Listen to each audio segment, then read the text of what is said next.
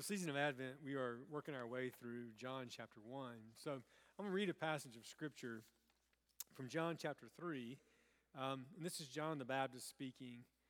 And um, I'm just really inspired by John's heart um, to not make everything about him, but to point other people to Christ. He says this in John 3, verse 30 He must increase, but I must decrease. Like to pray with me. God, we thank you for the gift of this day. We thank you for the certainty of your presence in this place with us. We thank you that you've given us a desire to be here, that you've given us health and the ability to come. And Lord, we pray that you would help us this morning to be open and to be sensitive to what you're saying to us through your word, that you would use us to be sources of your blessing in this earth. And we confess to you that we are often more concerned with our name and our reputation or even the kingdoms that we are seeking to build for ourselves than your kingdom and your name. So we pray that you would give us a renewed sense of, of joy in serving you and, and using all that you've entrusted to us to lift high the name of Jesus in word and deed so that others may come to experience the eternal and abundant life that's found only through faith in Him. We continue to rejoice for those from our congregation who celebrate the birth of children and their families. We continue to pray for Lauren and Christopher Branch and the birth of their son Warren James. And we pray for Lacey and Joe Marco and the birth of William Wright. We pray for their, her, his grandmother, Carla Kent. For their whole family, we pray that you would bless them and that you would give them wisdom and discernment for the days ahead, that these children may grow up to know you and to love you and to live for you and to be a part of your mission in this world. We continue to pray for those who struggle with the loss of loved ones during this season of the year. We pray for Jenna Cassesi's family. We pray for Elizabeth Lohman and the death of her father, Andrew Jackson Mills Jr. Continue to pray for the family of Buck Sommers, and we pray for Greg Whetstone and the death of his aunt Connie. For each of these persons, we pray that they would know the certainty of your presence in their lives, that they would cling to and hold on to the hope of the resurrection of Jesus Christ, knowing that these who they love, their death and their life was not in vain, but you used them for your kingdom purposes, and that even now they're in your presence. And I pray that you would empower each of these persons to live a faithful life, even as those they love so dearly did as well. We thank you for um, watching over us during the storm last night. We pray for those who um, are picking up the pieces of destruction um, or just mess or inconvenience in their lives. We thank you for the efforts of so many who have already been working through the night. We restore power, and we pray for those who, who lost loved ones in other places, Lord, that you would draw near to them. We offer this prayer in the name of your Son, our Savior, the Lord Jesus Christ, the one who has taught us to pray, saying, Our Father, who art in heaven, hallowed be thy name. Thy kingdom come, thy will be done, on earth as it is in heaven. Give us this day our daily bread, and forgive us our trespasses as we forgive those who trespass against us. And lead us not into temptation, but deliver us from evil. For thine is the kingdom, and the power, and the glory forever. Amen. I invite you, if you would, to take your Bible and turn to the Gospel of John, chapter 1. If you're using a Pew Bible, it's on page 750. John chapter 1. And we're going to look at verses 6 through 8. John chapter 1, verses 6 through 8. John writes There came a man who was sent from God. His name was John. He came as a witness to testify concerning that light, so that through him all men might believe. He himself was not the light, he came only as a witness to the light. This is the word of the Lord. Thanks be to God. I want you to think about how you would answer a question this morning. What is the overarching passion or direction of your life? When you think about your life and you think about all the things that you have out before you, all the things that you're pursuing, is there one kind of overarching goal that you would say sums up everything that you are about? Now, the way that you arrive likely at your understanding of your passion and your overarching goal in life is probably less that you sit down and you kind of reflect on that and you write it out. It's likely less that's how you came to it, but you probably have just caught it over the years. See, culture is pretty powerful, and you and I learn to love things and to aspire to things by watching those in our own home, by watching those in culture. And you and I slowly develop this idea of this is what my life ultimately is about. And there are a lot of things that you could fill in that blanks, in those blanks of what you're pursuing in life. Um, some of you are currently in school. Raise your hand if you're in school. Those of us who are not, God bless you all, right? But you're in school, and like school is a huge portion of your life currently. It's kind of one of those things that dominates, and you're working really hard to be awesome in school, or you're just working hard to get through school. Right? But school can be this kind of big thing in your life, and you're pursuing it. You can find your worth in it. It can be one of those things that defines you. How many of you pursue some sort of athletics in your life? Those of us who are old were like, well, we used to, right? Right? But, but athletics can be something that you and I aspire to that defines us, that gives some sense of if I am successful in this regard, then that could be the thing that provides meaning to my life. Um, some of us who are married and some of us who have children now, one of the things that we do to find our meaning and purpose in life is that we judge ourselves by how talented our children are. How successful are they at athletics? How successful are they at academics? And then maybe we think about our own careers. That you and I, if we are in the workforce still, that you and I find so much of our identity and our purpose in what we do. And we're striving after being accomplished people or making sure that we have the kind of life that we want to have through the efforts that we have through work. And all of these things um, can be good and helpful and godly things in our lives. All of these things can be pursuits that God would have us pursue and give our, and give our best to and give our efforts to. But none of these things, in and of themselves, is worthy of your life. You could be the smartest person to ever walk the earth. You could be the most athletic person to ever walk the earth. You could be the most accomplished person. You could have you could be that person that everybody knows, right? You could have all the fame and all the reputation, all of those things.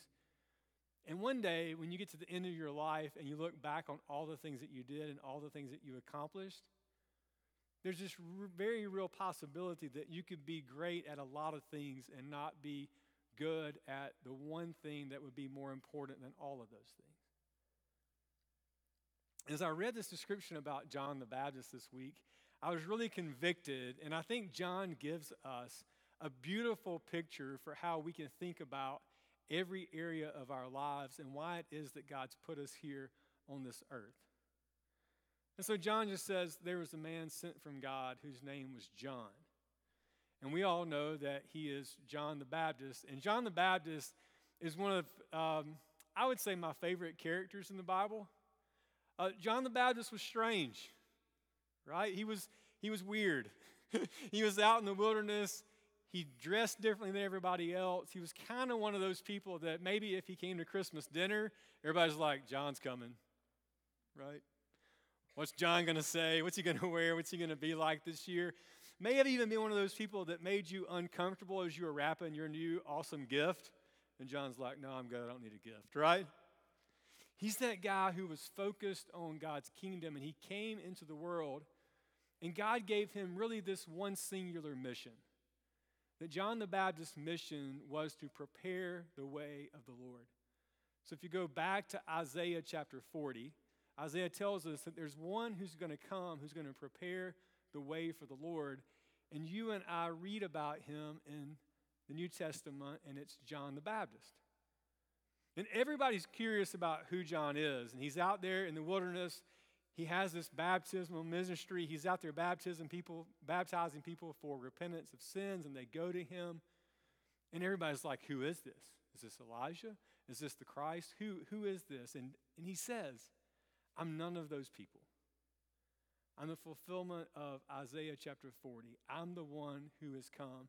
And my job and my role is to prepare the way for the Lord who is coming.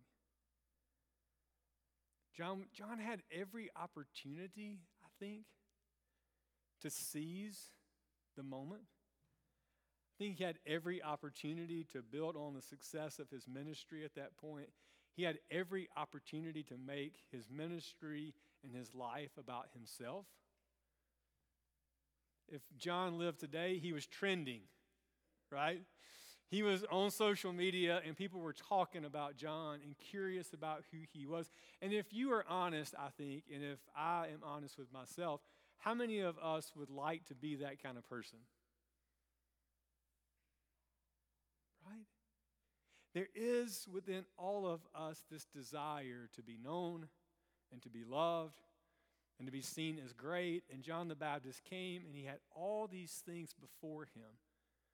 And John the Baptist's sole purpose in life was to point people away from himself and to point people to Christ. And listen again to how John describes his life. He came as a witness to bear witness about the light that all might believe through him. He came as a witness to the light that all might believe through him. And I have a really simple point for you this morning. That I think if you think about your life and all it is that God's called you to do and to be, that one really powerful, simple way to think about your life would be my primary goal, my primary objective is to live my life in such a way that others would come to know Christ through my life and my witness. That people would see me and how I interact, and they would hear the way that I talk and the way that I share Christ with them, and that when I get to the end of my life, the thing that I would want more than anything would be able to say that there are people in this world that through my life and witness came to know Christ and came to experience eternal and abundant life through faith in Him. So he sums up John's life just with that really simple phrase. He came to bear witness to the light that all might believe through him. And then in John chapter 1, we keep going. John has opportunities again to build on this. John chapter 1, 29. The next day, John saw Jesus coming toward him and said, Behold, the Lamb of God who takes away the sin of the world. This is he of whom I said, After me comes a man who ranks before me because he was before me.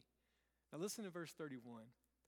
I myself did not know him, but for this purpose I came baptizing with water, that he might be revealed to Israel. And John bore witness I saw the Spirit descend from heaven like a dove, and it remained on him. And I myself did not know him, but he who sent me to baptize with water said to me, He on whom you see the Spirit descend and remain, this is he who baptizes with the Holy Spirit. And I have seen and borne witness that this is the Son of God. John says the sole purpose that God sent him out into the wilderness to have this ministry of baptism is that while he was out there, Christ would come Imagine that for a moment. John's out in the wilderness. He's baptizing people for repentance of their sins. And Jesus comes. And do you remember how John the Baptist responded to Jesus? It's like, I don't think this is right. I, I, don't think this is what I ought to be doing.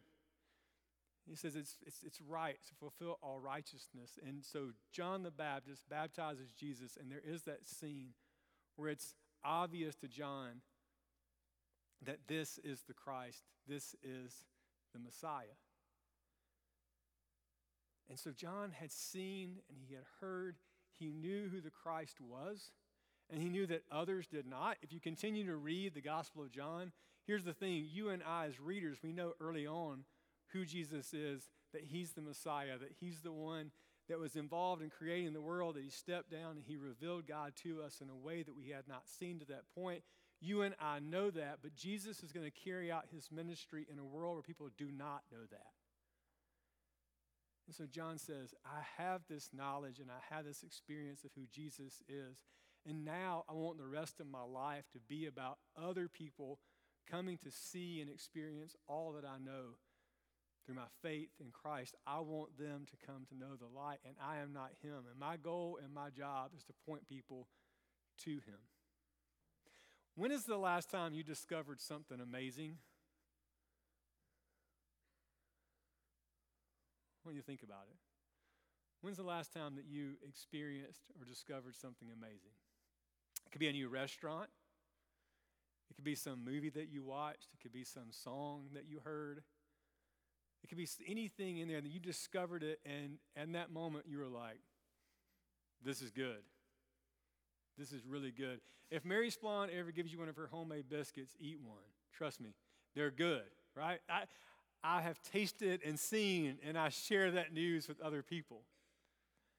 Like there is a way that you and I almost instinctively go throughout the world and we experience things that are good. We experience things that satisfy our souls. And what do you and I do almost instinctively, C.S. Lewis would say? What do we do? We go tell people, don't we? C.S. Lewis would say that, that the instinct that we have to tell people or to rejoice in something good is so strong that the joy that we find isn't quite fully fulfilled until we share it. So imagine this afternoon you went to a good Christmas movie, like a really, really good one. And they were like, Welcome, enjoy the movie. The only thing is you cannot tell anybody about it when you leave. Wouldn't there be a part of you that's like, I, I oh, like I want to tell somebody? Or some restaurant you go to and they're like, You're welcome to come in. Here's the best filet mignon you've ever had, but you cannot tell anyone. There would be this part of you that you would, the joy wouldn't be fully fulfilled unless you shared that news with somebody else. And I've been reminded and convicted this week as I read through this passage about John the Baptist that, that you and I live in a world where people don't yet know Christ. And we really don't have to go to the far reaches of the world. We really don't have to go even across the country. But you and I live, and probably, I'm guessing, if we went and we took the time this morning, you could probably get a sheet of paper out or at least a note card out and you could write down some names of people in your life that do not know the Lord. Is that true? Like you could do that. I could do that. And, and, and how are they going to know? Right? How, how are they going to know about the joy and the life and the peace that you and I have found in Christ if we don't bear witness to the light. And so I just really simply want to challenge you this week. I want you to think about your life in terms of how it is that God's equipped you and called you and put you in places in really unique and specific ways for more than just you. And it could be school, that that place that you go to every day and the people that you sit around and the teachers that you interact with, that yes, you do need to make good grades so your parents won't uh, ground you forever. That yes, you need to learn stuff while you're there. But I'm convinced the more that I know about kids and the more that I remember looking back, that there are people walking all around you whose lives are not very good, right? And who are desperate to know and to understand that there is some hope, that there is something beyond whatever it is that's before them. And so, as students, you're entering in the classroom this week, or teachers if you're there, right? looking up and looking out and seeing the ways that God's placed you there, that you might be a powerful witness for the good news of Christ in that place. Um, when you go to work this week, and you go to your office. I hope some of you get to go to an office again. when you go to your office and you're around people, right? Seeing the people that God's put in your life and being prayerful and asking the Lord, how is it can, that I can interact with the people who are here in such a way that I point them to something beyond the minutia of what we're trying to accomplish together? That I point them to something different than just the bottom line or whatever project that we're working on, that I see them as people created in God's image, and that ultimately my passion and my mission here is yes, to get the job done, but ultimately my passion and my mission is to use my life in such a way that others might come to see and experience the good news of the gospel of Jesus Christ by how I live. There's this sign, I've mentioned it to you before, it hangs in Mary's office now. used to hang in our house. And there's just this quote. It says, Only one life will soon be past. Only what's done for Christ will last. Only one life will soon be past. Only what's done for Christ will last.